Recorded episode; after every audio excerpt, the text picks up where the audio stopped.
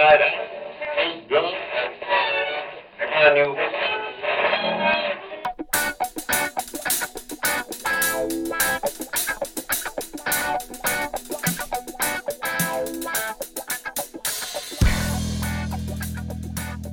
Well, good evening, everybody. You're listening to the Drunken UX podcast. I am your suave debonair and highly bearded host, Michael Fienen. I'm your less bearded host, Aaron Hill. You, you should really work on that. I would. Uh, I, it's not possible. I not don't not have possible. all the genes I have for growing beard went to you instead. I don't know Oh. why. It's the cosmic balance. all, all I can say is thank you from this end. Uh, I want to give a shout out to our sponsors for this episode at nuCloud. If you check them out at nucloud.com slash drunken UX, they're an interactive campus mapping platform if or, or any kind of, of location. I don't know, malls, hospitals, cities, whatever you happen to do. Uh, interactive maps work all over the place. So be sure to run by and check them out. Uh, nucloud.com. Uh, what else? Uh, they can find us other places. Tell us about that, Aaron. You can do uh, Twitter or Facebook.com slash drunkenux. And you can also check us out on the Slacks at the drunkenux.com slash slack. Slash Thanks, slash slack. Slash slack. I can I'm say it we- now. Yeah, I'm, it. I'm glad we say that early in the show because later that would be less easy. Um, speaking of being uh, not being easy, that's a terrible way to get into this conversation. Um, I am working on some Angry Orchard this evening. I've mentioned I I enjoy cider. This is Angry Orchard Orchard's Edge, the old fashioned. Um, so I'm drinking it out of my uh, Bubba Gump Shrimp Company glass. Uh, oh, nice. I I got it at a conference. I don't remember if it was uh, uh dotCMS or, or OmniUpdate. Some some company uh, was having a conference. Um, it's surprisingly good. I don't know what I expected, but uh, it's uh it's interesting. It's aged on cherries, orange peel, and bourbon barrels. So it's like a, it's a cider, but it's uh it's very mellow for like a cider. You know, is usually kind of crisp. You know, you get that apple crispiness, but this doesn't have that. So Nice. Yeah. I like it. Cool. I've got a got a Cape Cod tonight.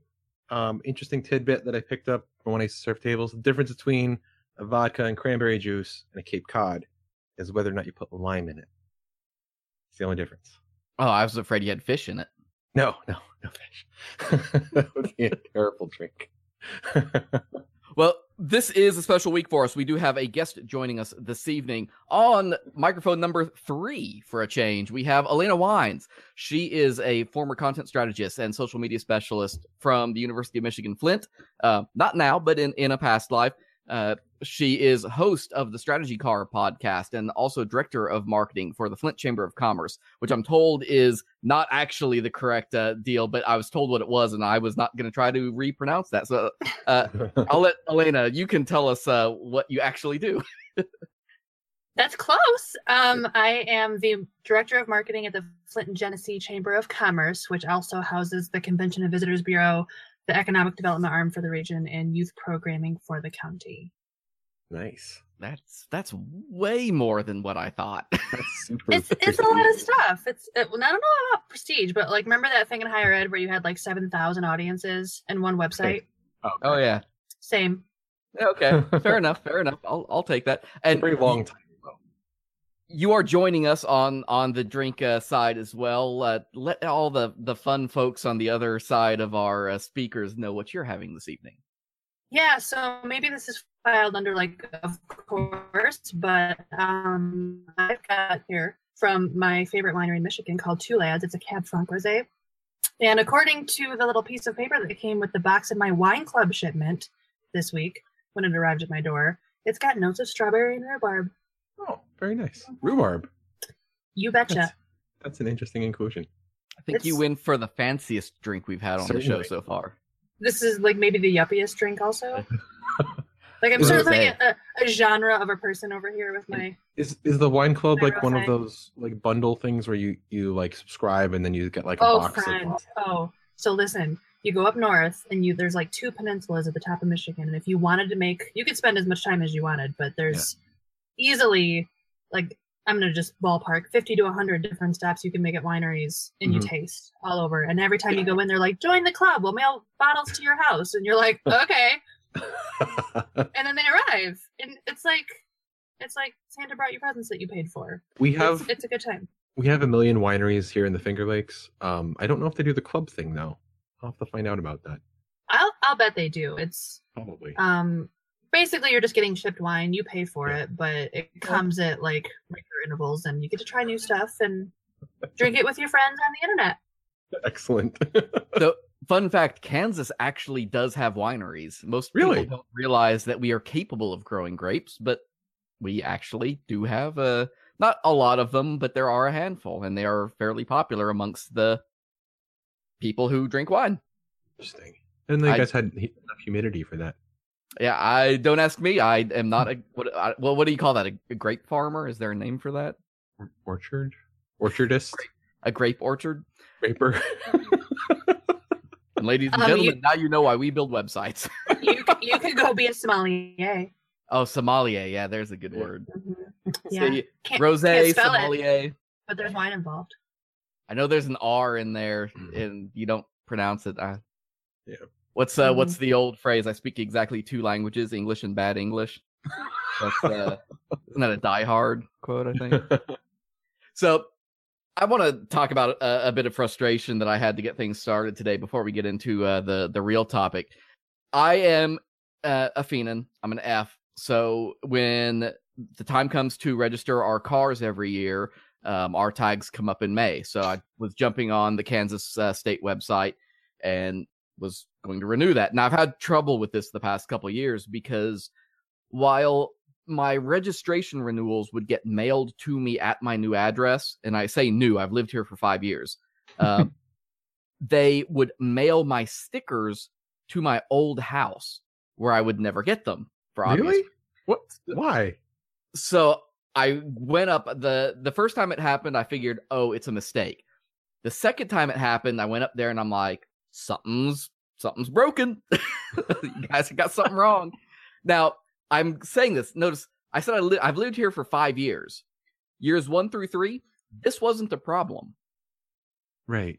The last two years just didn't work right. Um, Huh. And they they told me, oh, you we still had your old address in a different part of our system Oh. Whatever that means and why that didn't affect me the at first i don't oh no i do remember why. The order in which i put them in the envelope. I'm i'm not joking because one of the vehicles of course they weren't bought at the same time.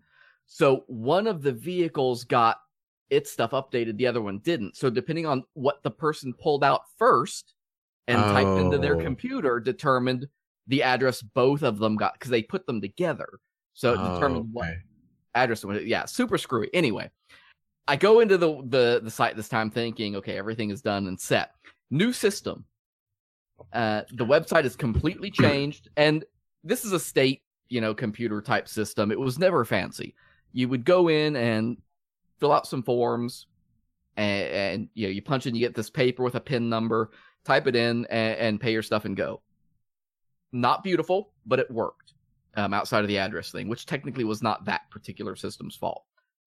That is not what I was greeted with. And if you follow me on Twitter, uh, you probably saw a several tweet long rant, um, which I'll make sure to link uh, in our show notes. Want to go and see not just the rant, but the screenshots that went along with it. Did you Um, thread it? Oh yeah, I did thread it. I was Excellent. I was self aware this time and, and used Twitter threads. Our Department of Motor Vehicles has contracted with a company that I'm not going to call out on the show, but they do a chat bot. And so when you land on this website, the first thing you're greeted with, it looks like one of those like customer service little corner things that you would click on that would pop up and it would say, Hey, I'm the DMV bot. I'm here to help you with your car registration. Here's some information. How would you like to look up your vehicle registration? oh, so it's over text then, like It's- text type IMing kind of thing. Yeah, it, it looks Okay. it's like a chat. It's like one of those little customer service chats. Needless to say, I was off put. Um, is it Is it self-aware? Like, can you ask it questions that are not related to DMV stuff? Oh, trust me, I tried. Uh, I, of course, had to kind of push the envelope with this the minute I saw it because the first thing they're they're doing is it it acted like a person, like the the words that were typed into it. The way at one point it said marvelous to me. It was like I, I said something about yes, that's right. It was like marvelous. Let me go look the rest of this up, and I'm like, don't know why a computer would say marvelous to me. Uh, the system, I get it from the companies in the people who built because this is not a Kansas built thing. Mhm. This is something that was sold to them, and I get it. You can sell anything to the government if it's pretty and looks nice. You know, if it's if it's something that you can I wrap. don't know some if those are requirements.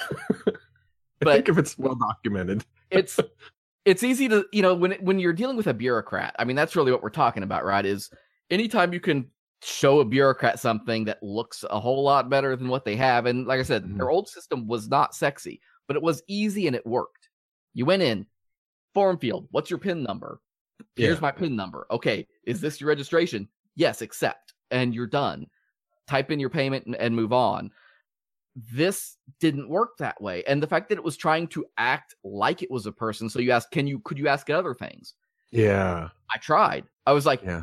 One of i think the the things i sent it was they asked me is this your registration and i said yes but i have more questions i need to ask and it came back with i don't know what you're talking about but here Oh, i'm going to progress you anyway Uh-huh. So, Uh, I- so I don't I don't like interfaces like that because that's like the um uh, uh what Norman called it the uh it's like the tyranny of the black screen. That's what he used to call command line interfaces. You, you don't know what your options are with that. Yeah. Now they do offer options. There were little like like the the quick text kind or what are the the predictive text. There were some options at the bottom to try to encourage you to pick the right thing. To not curse at it.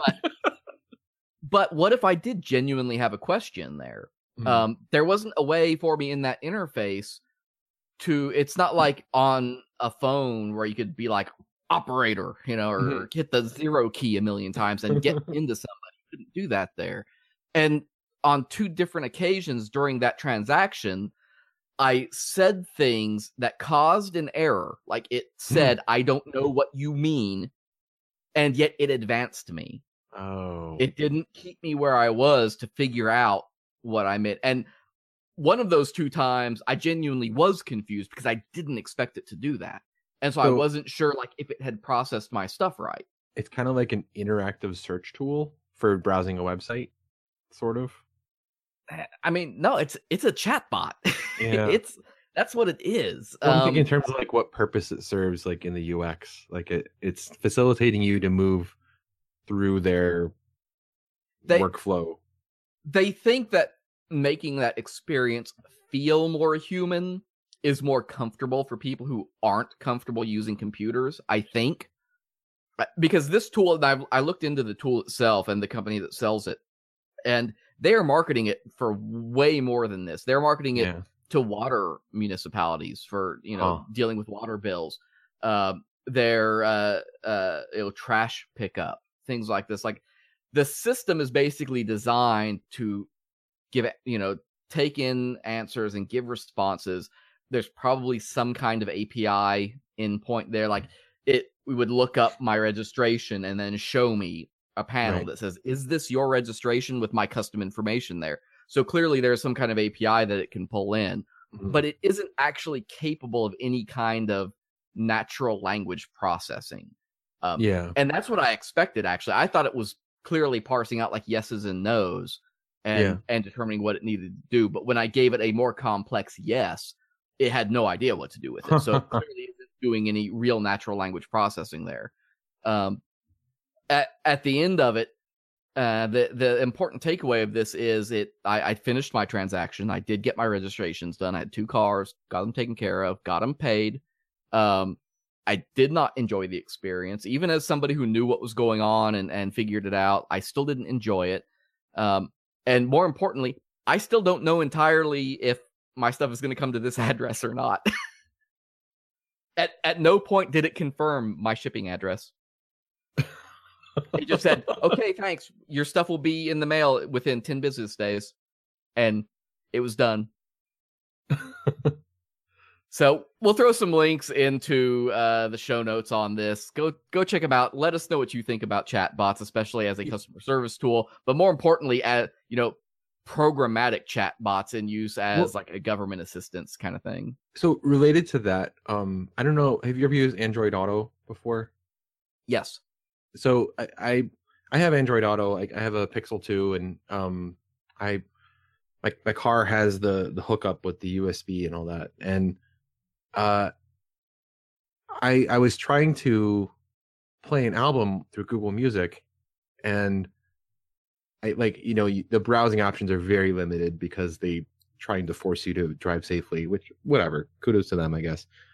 But I was like I really want to hear this one artist and so I just said like I hit the the microphone button and then I just said like um play the album uh, you know 4 by Led Zeppelin.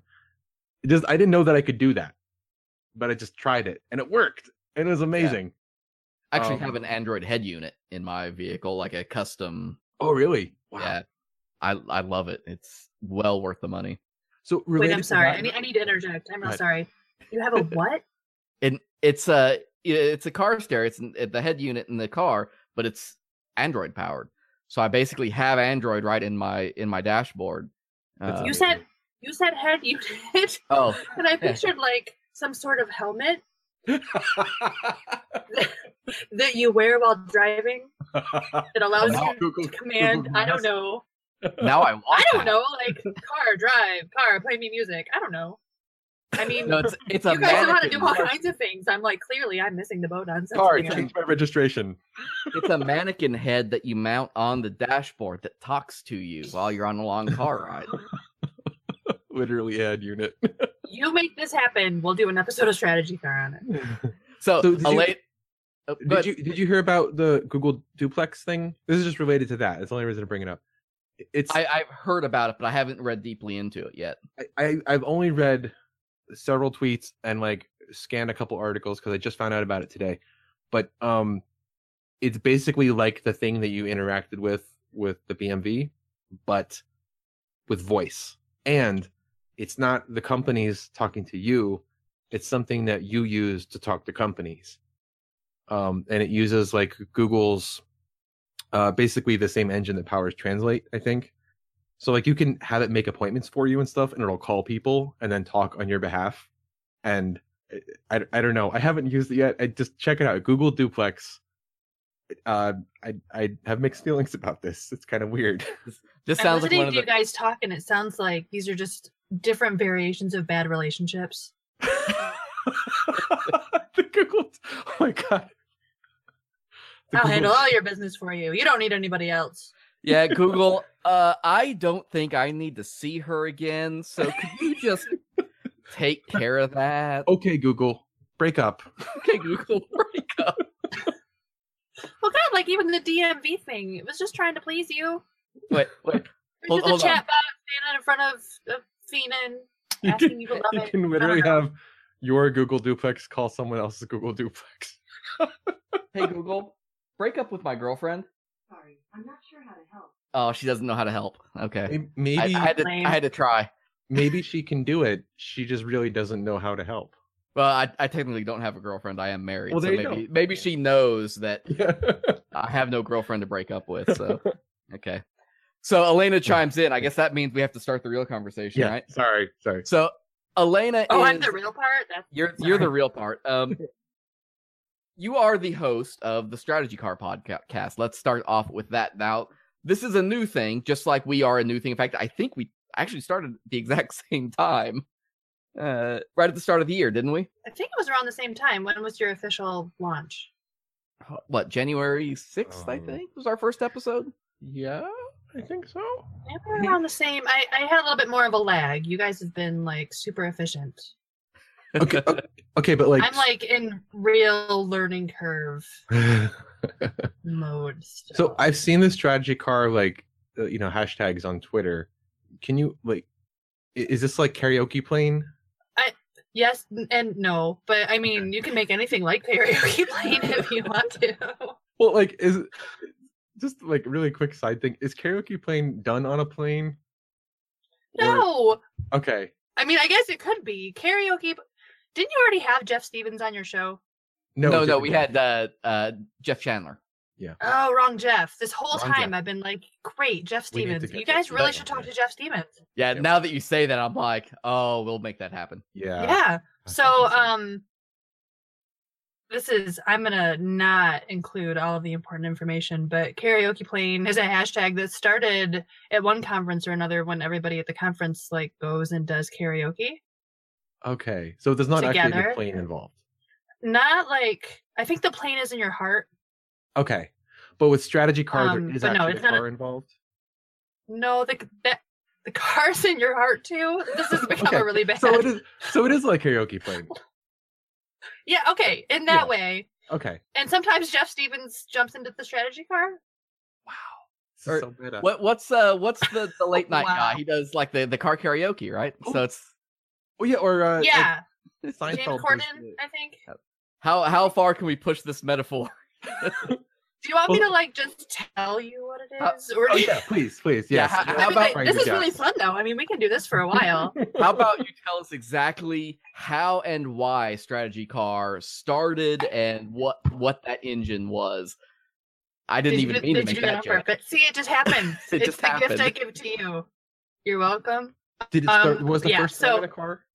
Yeah. Yes. Okay, okay, all right, I'm with you. Um. Okay.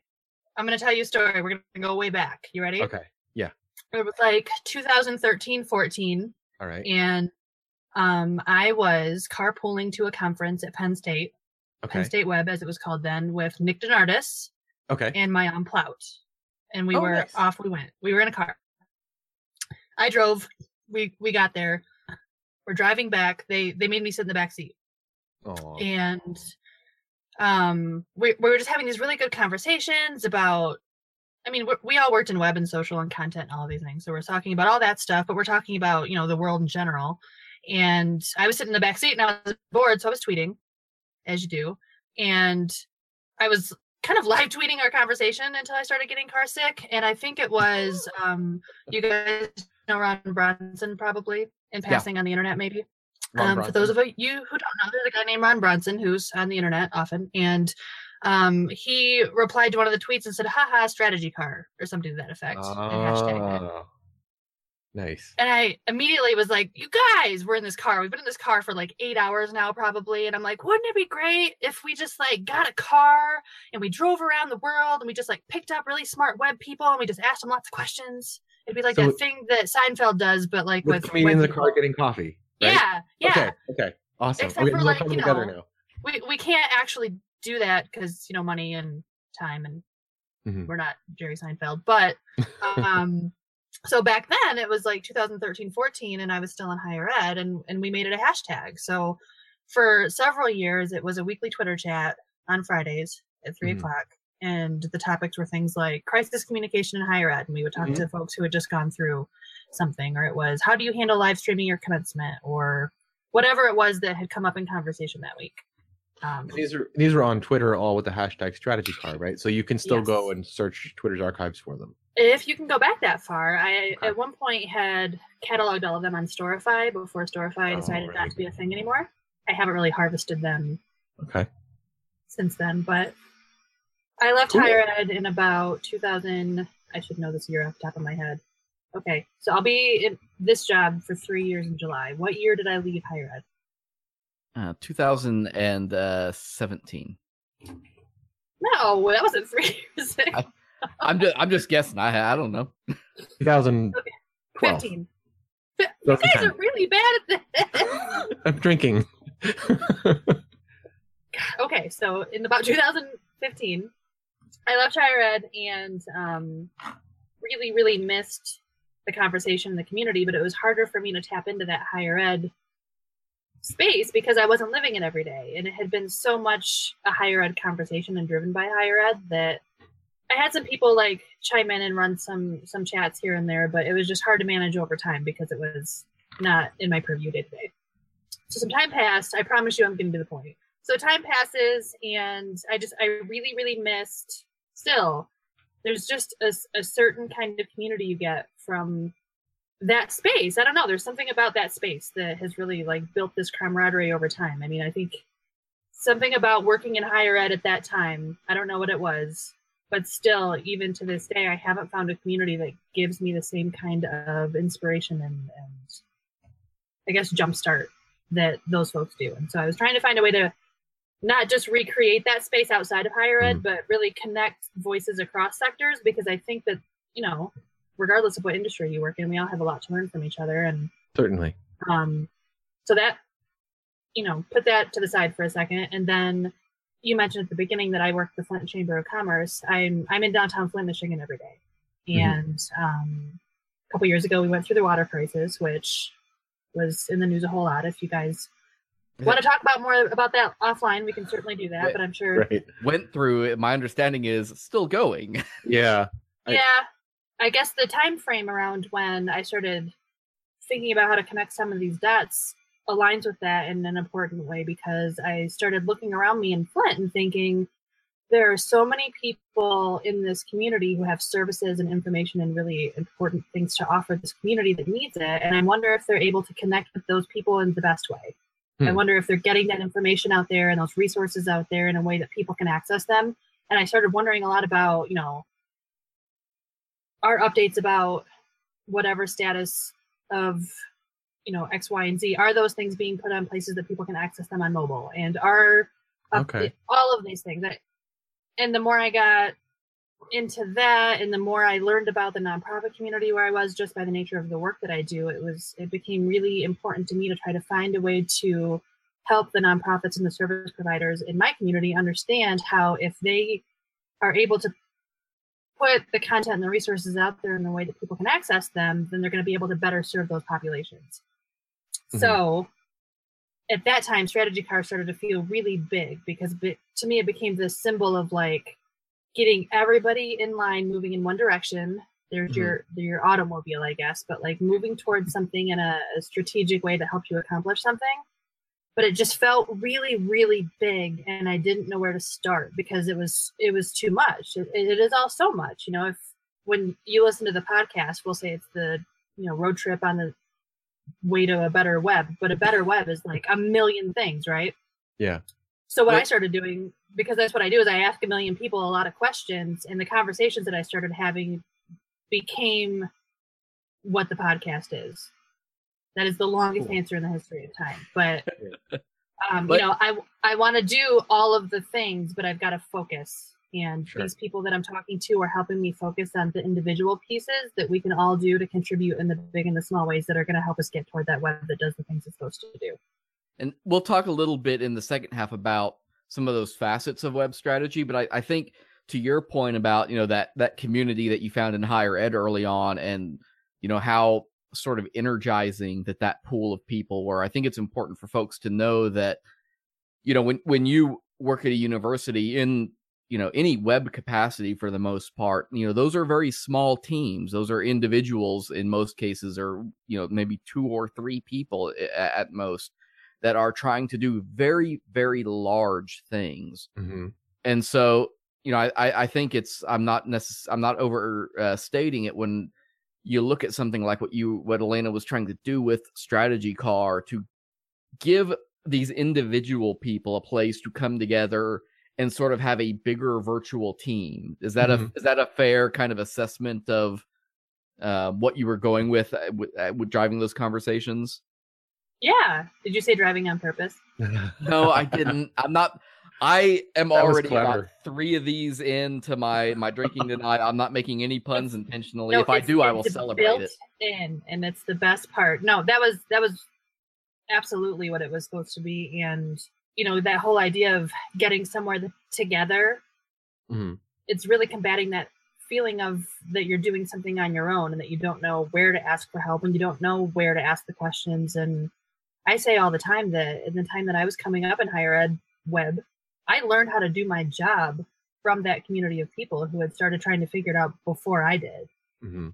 if i Right. hadn't had that i don't i don't know if i would be working on the same things that i'm working on today and i want other people to have that same space The whole And- cohort is definitely very helpful. Like Yeah. kind of a cross pollination. coincidental if our listeners have been keeping score either that my career started in higher ed aaron's Mhm. career started in higher ed alaina started in higher ed um, our next guest that we'll be having on in a couple weeks he's also got a higher ed background so um, this isn't necessarily intentional but it also isn't coincidental that it is a really good place and, aaron and i have spent uh, you know two episodes recently Mhm. talking about you know how you learn to get into this career and and what it's like you know as starting out learning stuff as somebody young looking at web development and the fact that people start in that field and occasionally you know matriculate while i can still use big words uh, matriculate outward to these larger organizations that's not necessarily accidental Mhm. um, because higher ed always needs good people, and the folks that are there and are passionate about it. I mean, that's exactly the thing: is they're passionate about it. They're there not because they want to make a million dollars; they're there because they believe in the mission. Um, Yeah. And so those can be the best people in the world to learn about with this stuff because they want to teach people. They want to take that understanding and get it out to other people. So whether it's you know the stuff we're talking about here or what Alaina's doing with strategy car um there is and, and it i the the point i'm i'm driving at here is i have no numbers to back this up but i'm going to say it and let somebody else correct me that most people who work in web development are not working at large companies with huge teams most of them are individuals or working with a very very small team and so I think learning these probably correct. yeah. I, I think I'm Yeah. absolutely right on that. You know, half the nation lives between the coasts, and Right. half the population is a lot of people working at these smaller places. Um, and knowing how to reach out and and figuring out, um, you know, where to pull those strengths from can be in, incredibly empowering when you find you know those channels. And that's I think exactly why I think it's important to promote something like what Strategy Car is doing because here is a resource. It costs you nothing. It's a great way to learn about different facets of your job that you may not be thinking about because you are the one person.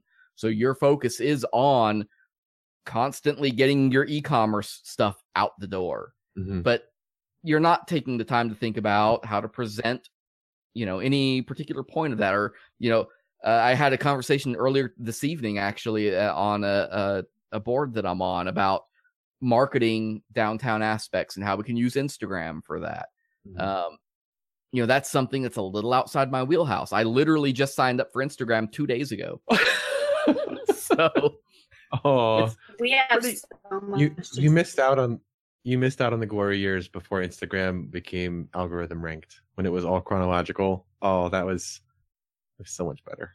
I want to, if I can, I want to go back a little bit to coming up in that higher ed space and how it kind of, I don't know, fosters this conviction to, I don't know, you get better at what you want to do because of the greater mission, right? Like you really want to make a difference and you want to do it right and you you care about what you're doing. And I think a lot of times those positions attract people who do care so much. I mean, you don't always have the resources that you need. You don't always have the teams built ideally to do what you need to do, but one of the things that comes out of that is that you get really creative and you start working with the people alongside you that maybe don't have the same scope as you but you learn so much about how those pieces of the puzzle connect to get the job done better.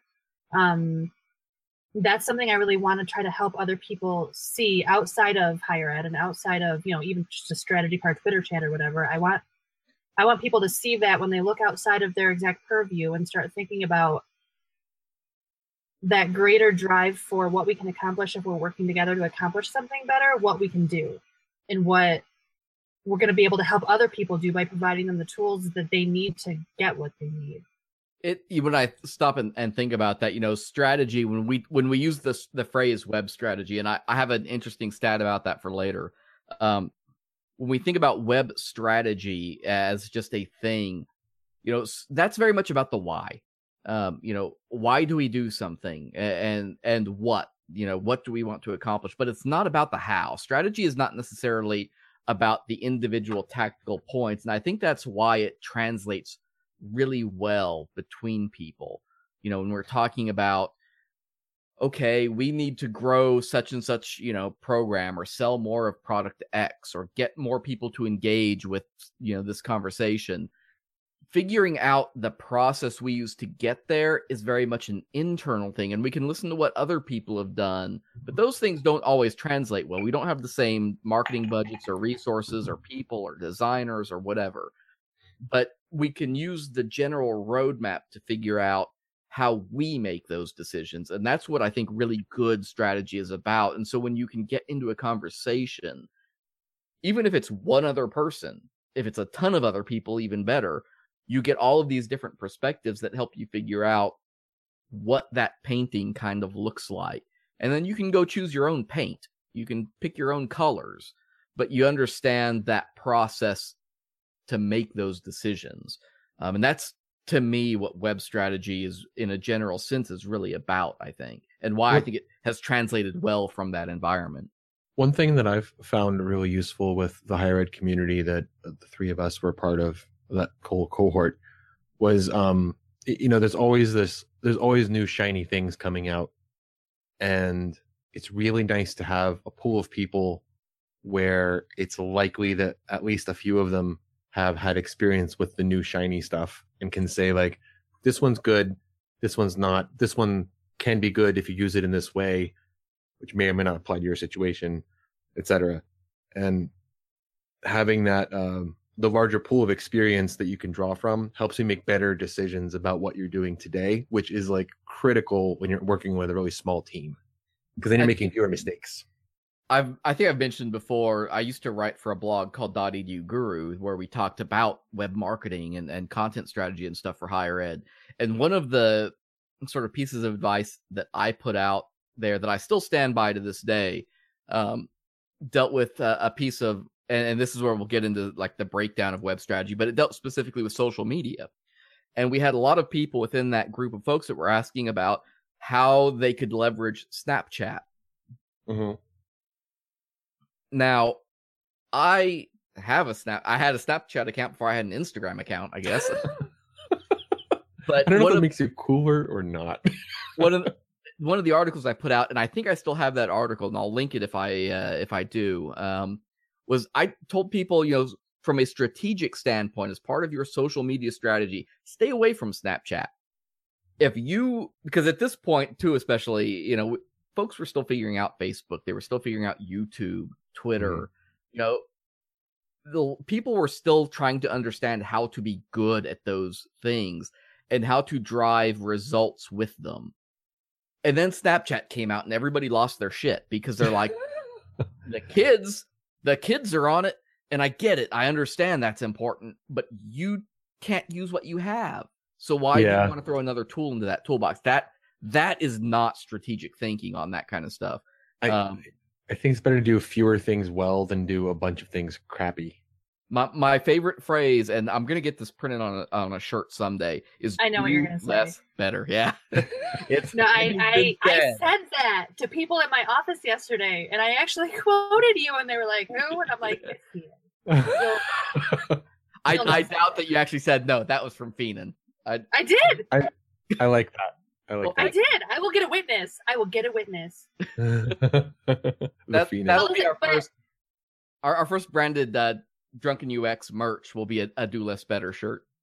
Do oh better. yes. No, but Yeah. so, but like in the case of Snapchat, I don't even think it's about not doing Snapchat because I mean, yes, it is about not doing Snapchat because you still haven't mastered the other things, and you shouldn't be spreading yourselves into new spaces when you that doesn't make any sense. But at the same time, like you're not going to be effective in a space if you're not welcome there, and if the Mhm. audience that you're trying to reach, maybe they're there, but that's not the place where they're receptive to your message. You can be in front of them all you want; they're tuning you out, and in fact, you're turning them off because that's not where they want to hear from you. sometimes people go to those spaces because they don't want that kind of stuff. You know like if you if you have a bunch of um corporate sounding voices showing up in like i don't know facebook for example and snapchat is kind of like virgin territory where there isn't that then people who don't want to have that kind of stuff are going to go there But I Yeah. really don't think either that there's like a one. There's not a one size fits all. This is the combination of tools that you should use to accomplish what you're trying to accomplish. I mean, there's probably a campus out there or a company out there that could have really great success on Snapchat, but they have to be mm-hmm. really in tune with their community and really understand the ways in which that they can interact in that space that will be productive before they jump in there. And the important phrase on on this, especially when we're throwing around stuff like Snapchat, which is my fault. I apologize. I brought it. I brought it in. Boo.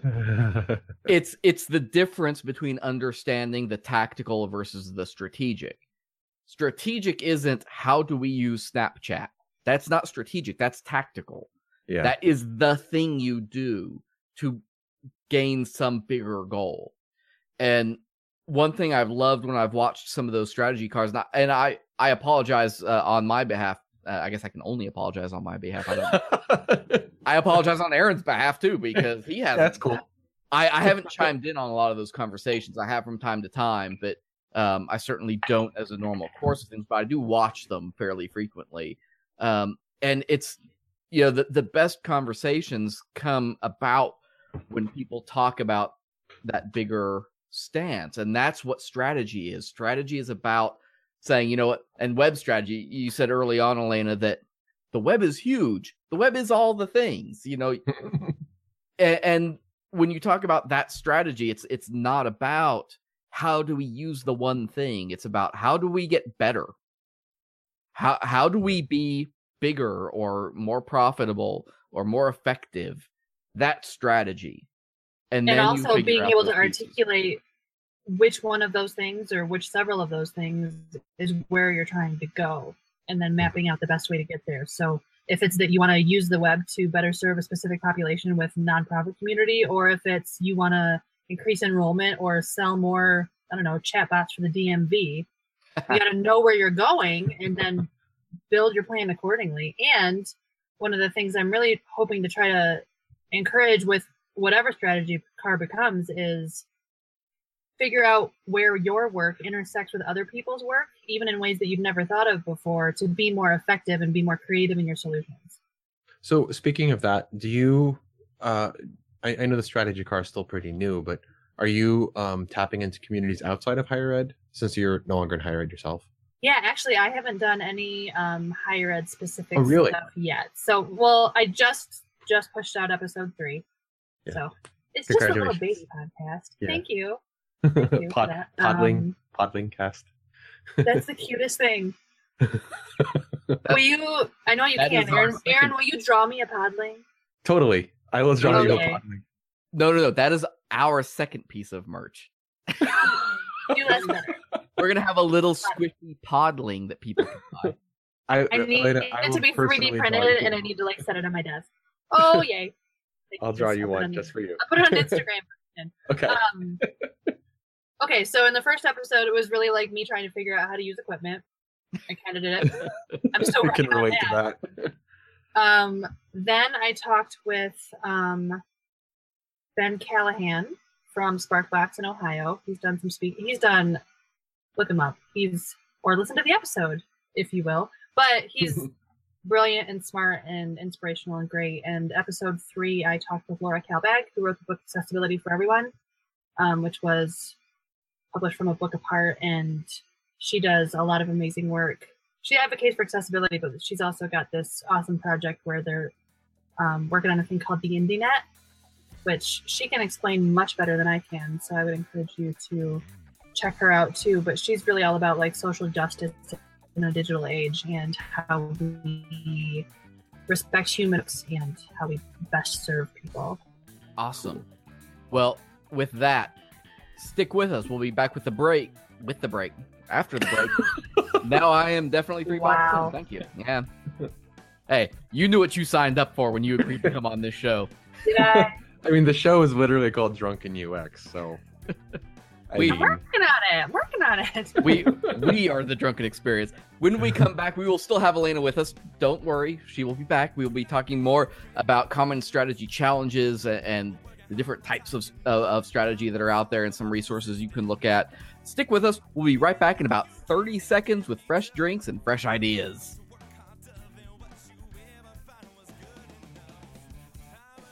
The Drunken UX podcast is brought to you by our friends at nuCloud. Are you trying to build a case around an interactive map for your school, city, or business? nuCloud's interactive map platform gives you the power to make and edit a custom interactive map in just minutes. Their team of professional cartographers specialize in map illustrations and are ready to design a rendering to fit your exact needs. One map serves all your users' devices with responsive maps that scale and blend in seamlessly with your website. Visit them online to request a demo at nucloud.com slash drunkenux. That's nucloud.com slash drunkenux.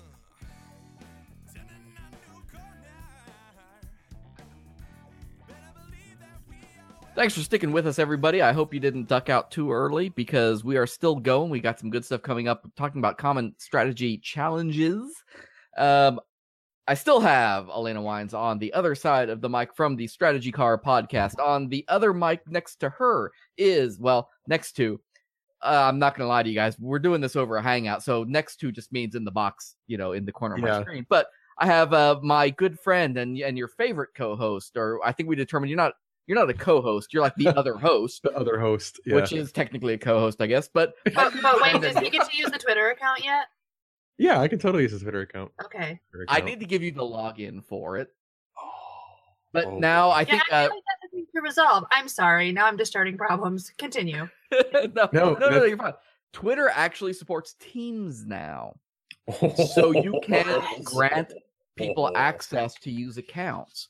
Um, at least that's what TweetDeck is telling me. When I use when I use TweetDeck, it's got a, a thing that talks about what teams you're allowed to access. So I haven't tried it yet, but uh, Aaron is going to be my guinea pig on, Oh, on figuring awesome. out. So I'm stoked. we've had this conversation already about Get being ready able for- to uh, answer our own jokes. Get ready for memes. So I realized something while uh, I was out over the break getting this glass refilled. Um, this Angry Orchard I'm drinking is bottled at six and a half percent, wow. which is not nothing. That's substantial. Um, uh, given how many bottles I'm going through so far, um, hanging in there, guys. I'm hanging in there. Uh, so we've got Alaina. I don't want to waste her time or yours at this point. I would, I do want to talk. So, if you work at an organization, so we've talked about higher ed, obviously, from a lot uh, of of our uh, viewpoints, but we all certainly work outside of that now. I work at a company that employs like 700 people. My web team is uh, like six ish people, seven people strong. Um, Aaron, you work for a, a contractor now. Alaina is at a municipality, or rather, a, a visitor's uh, bureau y kind of thing. Um, I'm gonna think- put that on my business card. That was beautiful. well, you've already quoted me once, so you might as well do it twice. but I do think it's important because it's one thing to go to your peers, so to speak, your friends or, or folks that are doing what you're doing and asking for advice.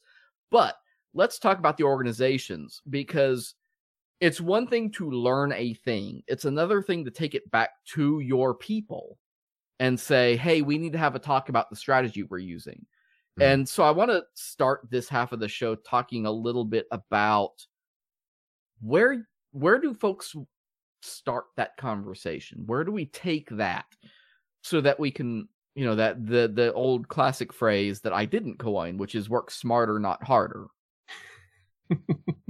Um, okay, so for me, those conversations, especially now that I'm in, I'm in a nonprofit, but it's a very corporate feeling nonprofit. A lot of the people who started this organization came from hardcore corporate backgrounds. So I've had the most luck, and it, and it works out because this is how my brain typically works. But making case for change and making case for looking at new things based on how well I can connect it to the organization's strategic plan. So I guess the most concrete example would be when I got to this organization and we were in dire need of a new website.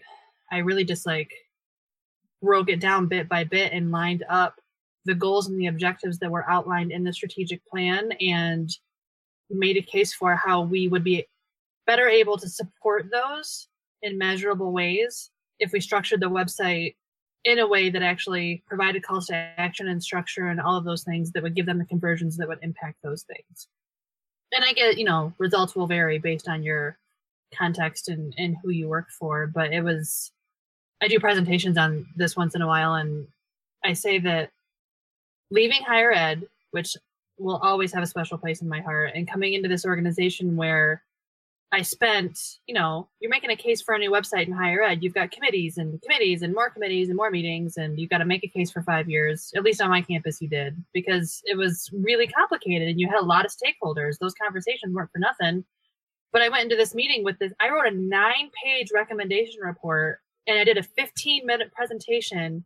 And I had four people look at me and go, okay, redesign the website. And the meeting was over. Just take the ring to Mordor. That's oh, all. my, go for it. Yeah. Okay, bye. Let us know how it goes. See ya. That's that's called high stakes, low challenge. Oh man. Um I, I think you you hit the nail on the head though, talking about because uh, as we're going to talk about here in a few, you know, web strategy actually breaks down into a lot of different facets. But web strategy is also a bigger part of your organizational strategy. So the key one is hundred percent. Like your back. web strategy, your social strategy, like your day to day, every kind of thing you do strategy has to be working toward whatever it is that your organization or your mission or whatever it is is trying to accomplish, or it's it's for what? If I can go out and as a web person bring to you something to the table that says I can give you a strategy that will increase your reach by 14 million people.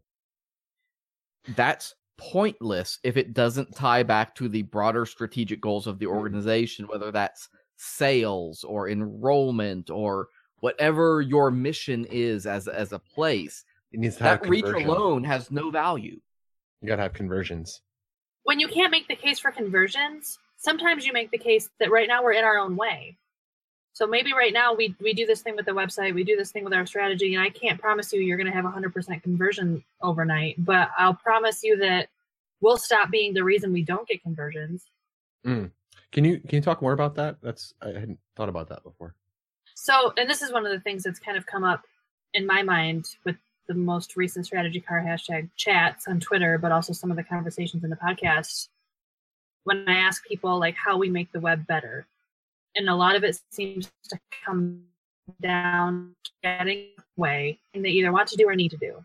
And when we on you know our side of the computer screens inject too much of what we want or want to see or feel like we need to reflect without consideration for those things, we're in their way, but we're in our way too. So, you know, one example I can give you is when you structure a website that is basically built to reflect your organization chart because Oh, it's really important to you.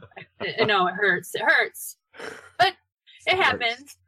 And and so often it comes from a place of I need people on the other side to understand who we are and how we work. Mhm. But when you spend all of your time explaining to the people on the other side of the screen who you are and how you work and what you do, you've wasted your time with them, making mm. them understand what you even are, and now you've lost them before you even get into trying to get them to do the thing they want to do or you want them to do. You've lost it. You're in their way. Nobody gets what they want, and the web is sad. Yeah. The the It's a- web has its own feelings on these things. It's a I very think it does. it- It's a very natural mapping to to reflect your own organizational structure with your website structure, and I, I understand why a business might go down that path, however incorrect it may be. But um, it doesn't it doesn't take a lot of doesn't take a lot of thinking to do it the right way and make the web less unhappy.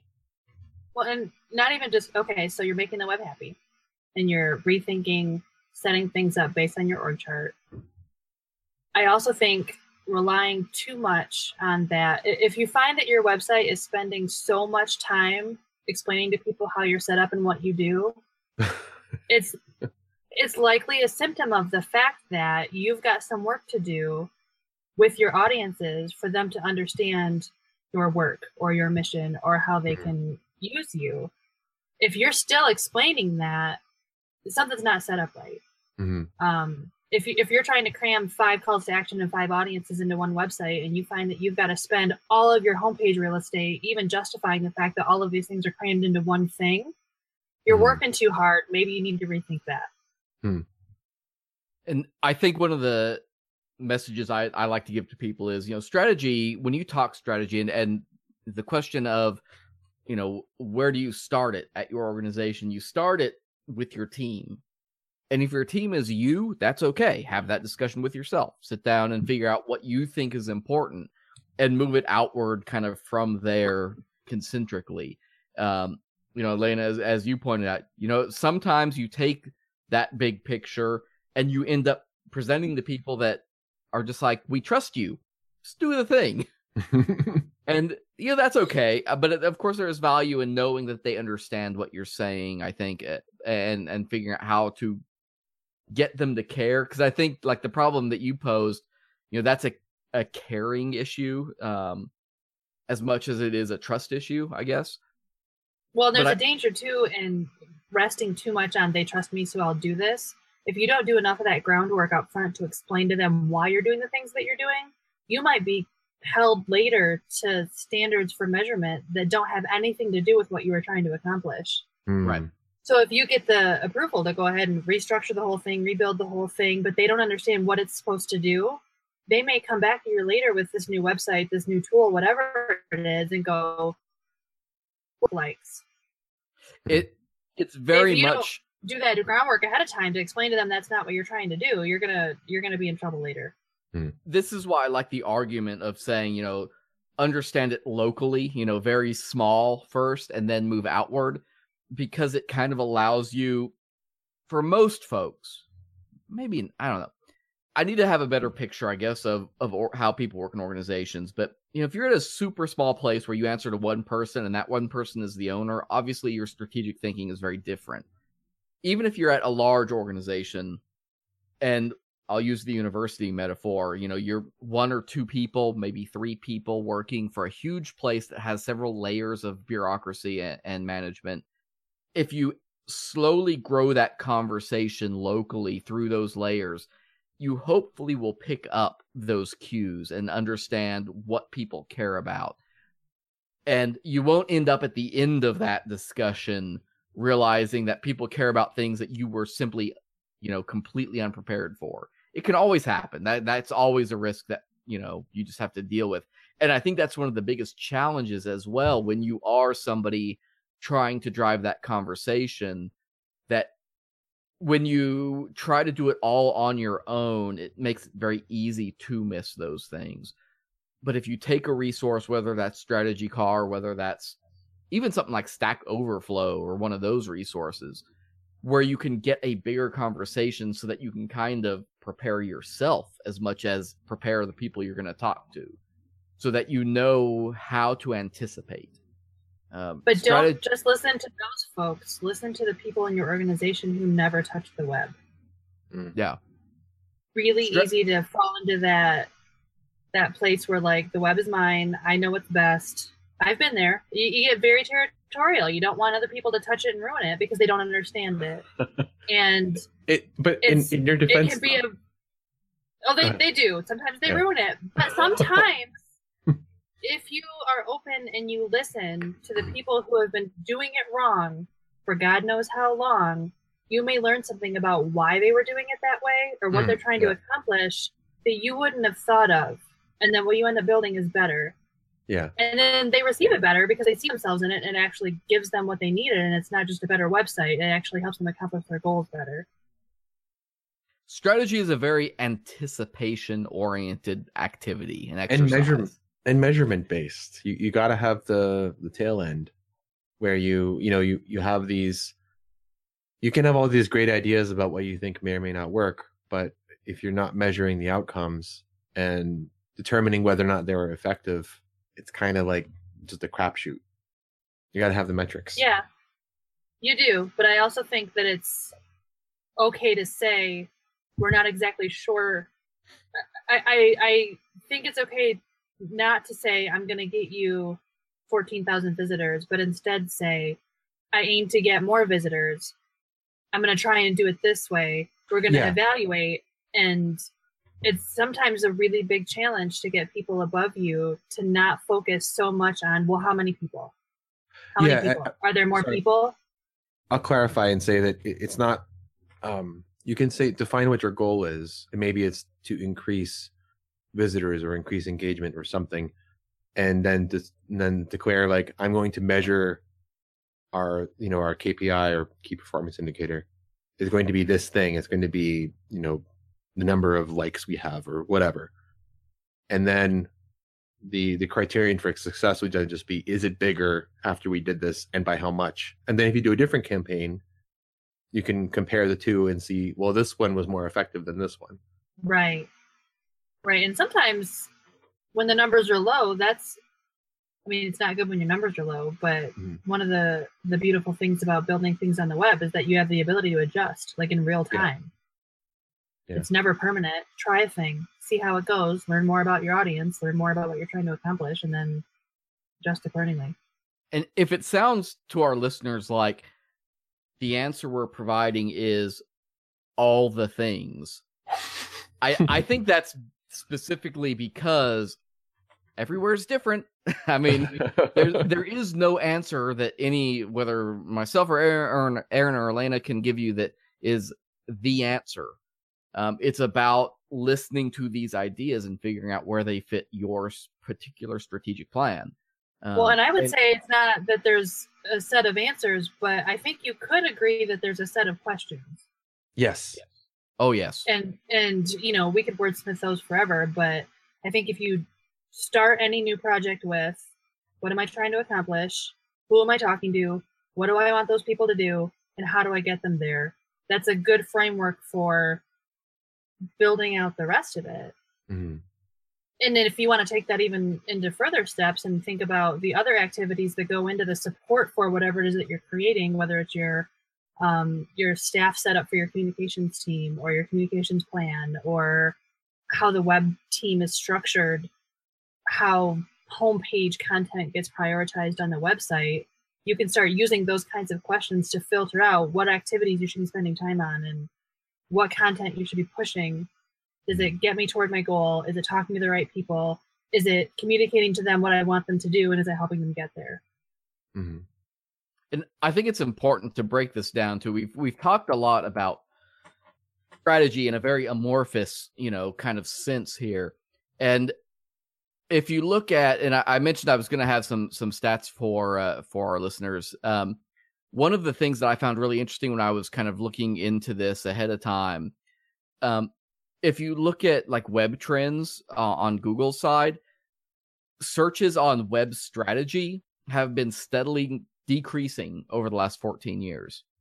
They they've dropped from super popular before 2004 to you know the 17 18% range in 2018. Conversely, we've seen big increases in searches for content strategy, for digital strategy, and for these more specific components that together kind of all blend together to define what web strategy is. And it it's very I think if we broke this down based on titles as well, we'd see something similar, right? Whether you were a webmaster in 2004 versus you are a UX designer in 2018. It's a similar shape, uh, you know, the similar curve that we see as our field diversifies and better organizes itself. When I think about that, you know, we think about content strategy, we think about marketing strategy, we think about digital strategy, technology strategy. You know, what tools do you use? How do you spend money on them? How do you make stuff to work with them? Um, you know, with content strategy in particular, I think it's important to look at folks like um, the work Jenny Hal or Jenny Halvorson, Ginny Redish's book, uh, all all the words. Um, help me out, save me, somebody. Letting go of the words. There we go. Got it. i need to know which book you're talking about I I know it. Letting go of the words. I'm there. Uh, uh, that book is what is it? It's 12 years old now, something like that. It it's an older book. It came out very early in these conversations of web strategy. That is still to this day a super important piece of literature in terms of shaping how we think about web strategy in our field. Because Well, think about what a book like that gives you. It gives you a vocabulary and a way to articulate what you're working on, what you need. I said earlier that uh, you know strategy is about the hows and the whys, or the hows and the whats rather. Um, not the hows. I'm sorry, the whys and the whats. There we go. I'm getting there. Uh, stick with me, people. I'm, I, I swear I can I can I can hold this together. Uh, and when you are looking at that, the the hows, the pieces of that, the Snapchats of those equations can change throughout time while the way you think about them and the way you process them and work them into your strategy don't have to. And I think that's a huge credit to folks like whether it's uh, Ginny Redish's book or Kristina Halvorson's uh, uh, uh, content strategy for the web. Those have remained highly relevant throughout the years because of that approach and that way of thinking about it. Yeah, so Ginny Redish's book came out in 2007, so we're talking 11 years Hmm. ago. I, in fact, I just taken the job that I have now. I just left higher ed, and content Mine- strategy was very was just kind of becoming a thing at that point. That was around when MySpace was still a thing, right? Uh, 2007. We covered this last episode. I forgot Yeah. already. I'm gonna wanna pretend s- I'm too young to remember any of that. I, I feel like they sold around 2006, but I could be wrong. Um, oh yeah, you might be right. yeah, I d- I don't Hmm. commit that kind of stuff to memory. Um, Yeah. our listeners might be sad to know that I don't commit book publish dates to memory either. And through clever editing techniques, I can hide all of that. This is actually it's been 45 minutes since the last. It's all right. All right. Shh. So I think that's Im- important to think about. And when you are the person or part of a very small team, you know, strategy can break down almost as far as you want. You know, if you want to have a very specific technology strategy, go go do it. What you build stuff on can matter a great deal to the success of your company depending on what your company's goals are. And you may very well need a strategy that determines things like are you using AWS versus DigitalOcean? Um, and why? The the why is very important in that because the the tactical is deciding AWS or DigitalOcean. Mhm. The why you use those cloud infrastructures is very strategic. Um, so those are important things to think about. And the web stuff breaks down so much. What's your you know social media strategy is really a subset of marketing strategy. There's no vernacular here that is necessarily right or wrong because they all kind of filter upward depending on how many people you work with and how big your organization is so that you've got the people that focus on those individual areas. Um, that's what makes strategy hard too.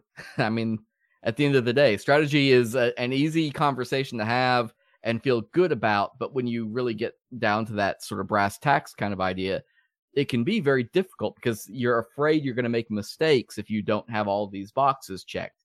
And I don't think you need to. It's it's an idea, it's a concept, and it's about understanding, you know, the whys and and the what you're after uh, Mhm. when you put That's that. why I think it's really important to have that toolkit of the right questions. Um, strategy is huge and it can be hard, but if you boil it down and you focus on making sure that you're answering the right questions and being smart about what you do, it doesn't have to feel so big and overwhelming.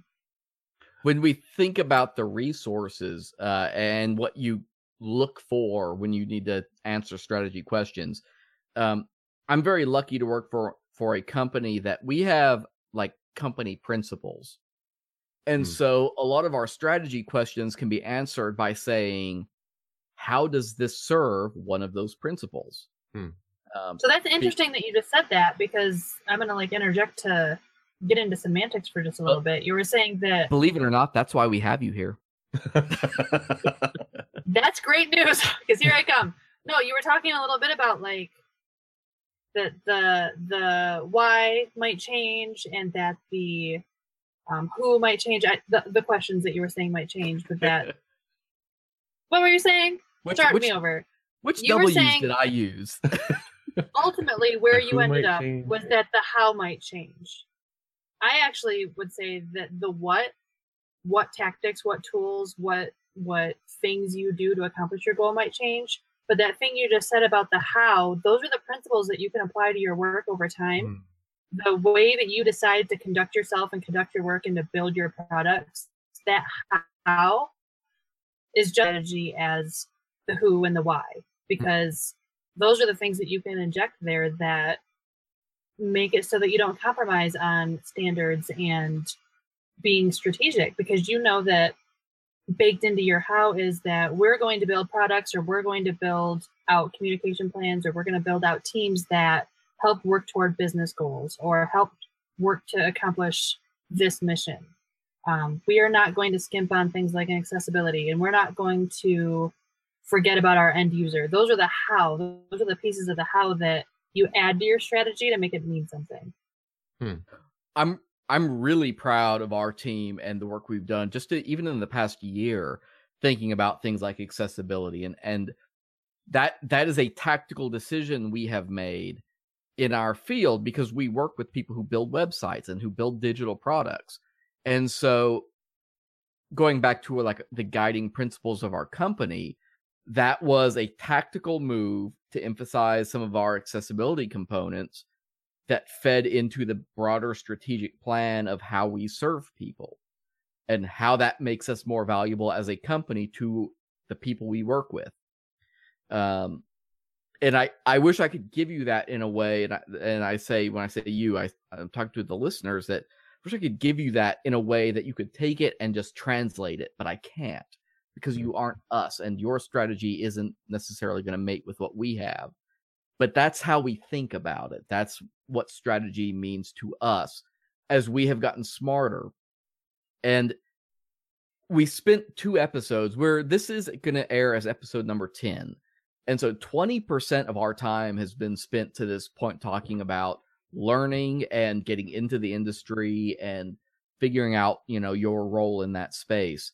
And for me, one of I think the big things about uh thinking about web strategy is you will be smarter in 10 years than you are today. Hopefully. Hopefully. I hope you If you're if you're asking questions and you're listening to the answers, then yeah, you'll be smarter. you you will grow and you will get better. And strategy is the best thing in the world to grow with you. Mm. If you work at a small, you know, you may do, you know, little boutique stuff for mom and pop shops down your main street, and that's fantastic. And they may be the only folks you answer to as a web developer, and that's fine. That that is a perfectly good way to make a living, and I absolutely applaud that approach. You will do that better.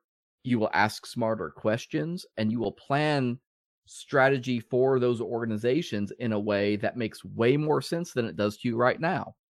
Um, and that's all right. Strategy is supposed to evolve. It is supposed to change and adapt and get better as you get more information and as you get better resources. And that's what I really want to, I think, drive home in this is listen, Strategy Car is a great resource to get feedback from a lot of people on questions you have, but it's not the only resource out there. There are books, there are blogs, there are other podcasts. They're all great resources, and it's about just listening sometimes and, and watching.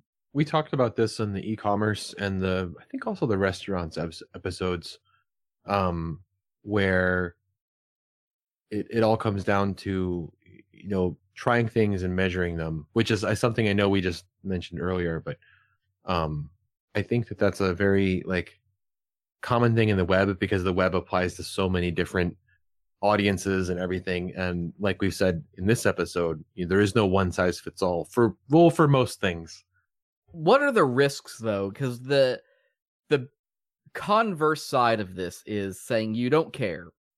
And there are plenty of folks who do web development that are going to say, you know what? If they want a spinning envelope, if they want, you know, a marquee on their homepage and they're going to pay me to do it, fuck it. I don't care. I'm going to do it. What are the risks though of not thinking about strategy when you're doing web development? I have a I have a tandem question for that. Um, Alaina, in your expert opinion as a strategy car expert, would you There's say a, wait, wait, wait. what There's such a thing as a strategy car expert. there is now? Uh, does that mean that there's like people out there that know like a little bit about strategy car, but they just don't know quite as much as I do? Yes. I, I I, like it. hope so Okay. because I'm using the name right in the title of this episode. Awesome. Okay, I'm sorry. so Continue. you I'm ready to receive your question as the strategy car expert. so as a strategy car expert, would you say that the opposite of web strategy is trying a bunch of random shit by throwing stuff at a wall or throwing money at the problem and then just not caring about what the result is. Oh, okay. So bear with me. To to say that there's an opposite of web strategy assumes that there's only like one thing that is web strategy. yes. Well, for me, yes and no. for me, like okay, like if- there's one zero, but there's many non-zero numbers. let's let's loosely define web strategy as like Okay. being strategic about the way that you I don't know use the web to accomplish something. Is that Sure. is that a let's let's make that our agreed upon definition. Um, I don't think that you can say that the opposite of that is throwing a bunch of stuff together, or like putting your hamster dance on your website or whatever.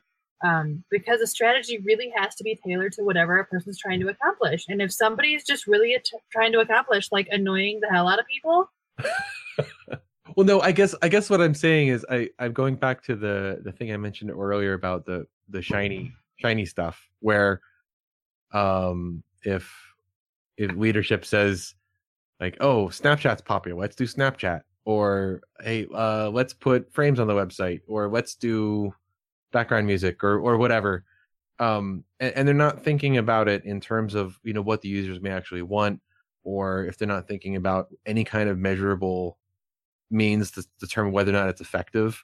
If they're just like, I like this, let's try it. And, that and that's- those are the things that are the opposite of strategy. okay. Yeah, that's okay. Those You are the things. The, So don't the, don't do that. don't don't not take the time to ask the questions don't Yeah. start with the answer before the question. Don't i mean it's the whole thing we've been hearing about like goals before tools. Don't just pick a thing. Right. and do it without thinking it through. Um, somebody at work said today i overheard him saying well alaina taught me you should ask who that's for and whether or not this gets them to do the thing that you want them to do. And i wanted to cry. Like everybody should ask those questions. Like just slow your roll for like a minute the What- world isn't going to stop turning if you don't have your snapchat running by tomorrow so just take a couple extra days and think about it it's Think about it. super easy to fall backwards into some of those traps too. Um, we talk about and and this I'm not going to go deep into this because this could be its own episode. Frankly, that i'll come What- back it's cool yes, awesome. if if we talk about you know understanding you know the results and how things happen and and is this doing what you want and specifically saying you know like you said you know don't pick your tools before your goals it's easy when you look at your analytics for instance to shape them so to speak you know to to Mhm. make the numbers say what you want them to say Mm. without lying. You're not lying. You're not necessarily even misrepresenting them. But it's possible to present this because the lens through which we view strategy is analytics. Um, and added to our scratch pad of topics for future episodes. Analytics will come up, I promise you. Noted. It's it is so easy to make analytics say what you want without any dishonesty. Um, and it's very important to go into those as yourself honestly and say does this data really say what it's supposed to you know or am i just making it say that am i only picking the data points or am i even thinking about the data points that could disprove the effectiveness of what we're trying to you know build or create or push or market or whatever But the more closely you align your tactics to whatever your ultimate goals are, the less room there is for that kind of wiggle. I guess I'm just saying, like, let's say your ultimate goal is to sell X number of whatevers. Merch. I don't know. Merch. We're gonna sell Um, our merch. Podlings. You want to sell 10 podlings. and if that's your goal and you've built something to do that, you can do whatever you want with the data and say this many people came to our site. And that means that they're whatever. But did you sell the things? Are the podlings still sitting there or did you sell them? Like, It's the interpretation of the data that that's where it gets. That's where the lying, or either lying or ignorance. I, I think it can be either one. You can do it innocently. Yeah. By the way, I speaking of merch, I thought of our third piece of merch. uh-oh goals before tools. so in the and I don't know where it started, but in the same way that I footnote Fienen when I say do less better, I footnote Tim Nekritz when I say goal before tools. Oh, I don't know if he was the first person that said it, but he's the first person I heard say it. So excellent. Well, we'll have to mm-hmm. follow up with him. We could have him on the show. Our our list of uh, guests that can be on this show is unending at this point. so basically like in the show notes, you can just make a list of everybody I've mentioned, and you'll have like seventeen thousand people, and you've got the rest of your show forever and infinity. Right. I can I can solve this real easily. We'll just go to HighEdWeb in October. I will see you there. I bet. Maybe it'll be I- finally the time that I try sushi for the first time. I was flashing to uh, to my uh, my co-host and guest this evening my new mobile recording gear. So it is so cool. that our audience will be hearing uh, from us from a couple events coming up, to say the least. So I've gotten approval of such. Amazing. Oh, I'm on the Uh, edge of my seat. So strategy, yeah, we solved it. Awesome, That's fun. That's done. In the good bag. episode, folks. Yep. We're done. No, so I mean, when we when when we think about strategy, we'll bring it home by saying there isn't an answer. There isn't one resource. It's about listening. It's about taking part. It's about using your resources. Go out and find books. You know, if you go look up letting go of the words and read it, fantastic. That'll help you when you think about content strategy. If you take part in a strategy car discussion, um, go look up the hashtag. Uh, Alaina, help us out. When do you do strategy car discussions? Um, well, we're a little haphazard at the moment. Okay, Whatever she feels like. God. whenever they feel like it. But if you would, whatever I feel like it. But also, if you are a person who's interested in keeping up, um, you can go to strategycar.com and sign up for the newsletter. there, and we I go. prom, I promise you don't get spammed. You get like, hey, there's a there's a chat coming up, or like, oh, I a podcast episode came out. That's pretty much it so far. N- none of us make enough money to buy spam mail lists or anything. So Oh no, I already told you I have no sponsors. I'm just like plugging away. tell the fine folks what you've got going on and where they can find you, and give them all the things right here, right now. Everything. All the things. All the Well, that's things. a lot of pressure. Okay, so Don't forget anything. Well, if you go to strategycar.com, you'll find a little bit about the history of Strategy Car, where it started, lots of car puns. Um, you'll find a link to a Facebook group where you can talk to other people who have questions and hopefully help me get that conversation moving. I'm trying to kind of get that momentum going. There's some good stuff there, though. Um, you'll find a link to sign up for that newsletter. You'll find the podcast episodes. I'm working on fully transcribing all of them because if we're trying to make the web better, we need to make it accessible for everyone. I um, understand very We're- fully. Yeah, we're working on that. Oh, I sorry. bet it. I'm very sorry to our listeners for getting behind. So, The Strategy Car podcast once a month, correct? That's the plan. That's the goal. Ish. And they Ish, yeah. The last two episodes came out about three weeks apart.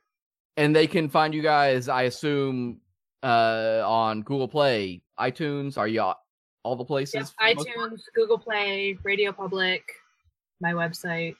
Also, if you look for Strategy Car on Twitter, you're not going to find me. You're going to find an account with zero followers that may have been me once upon a time, but I don't know the password and I can't get Twitter to give it to me. So oh Um, no. if you're interested in keeping up on Twitter with Strategy Car chats and the like, you can just follow me on Twitter at Alaina Wiens. and that hashtag is just hashtag strategy car or what what is it uh pound strategy car Octothorpe. for us older folks yeah Once in a while, Uh, you get a um a hashtag beep beep.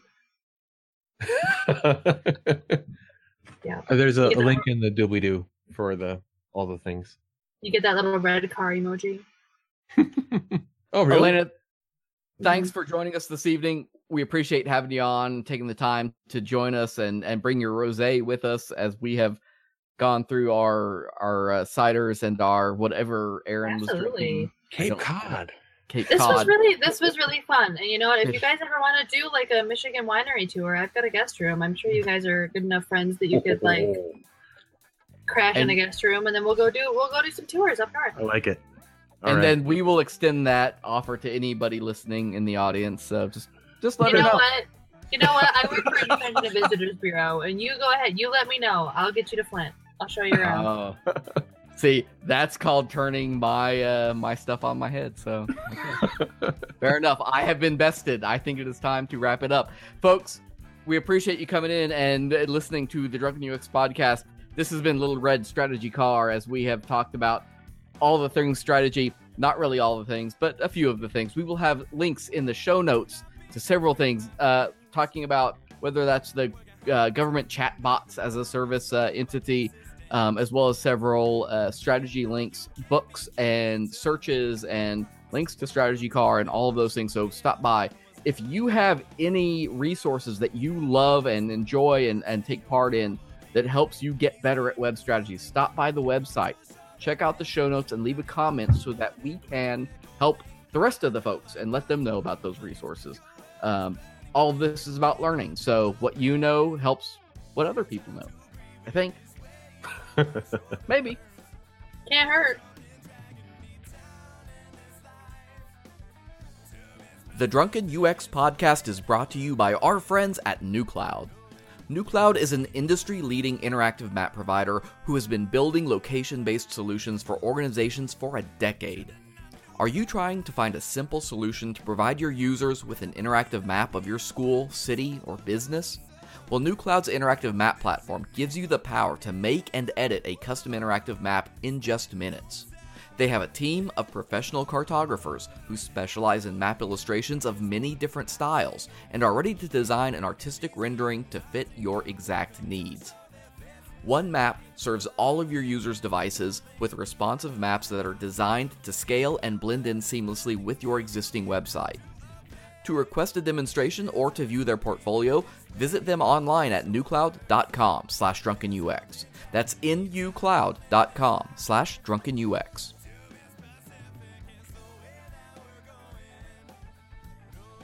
Thanks for listening to us tonight. Uh, be sure to connect with us on the internet social media websites such as the Twitter and Facebook.com slash drunkenux, or you can come chat with us on Slack at drunkenux.com slash Slack for the sign up info.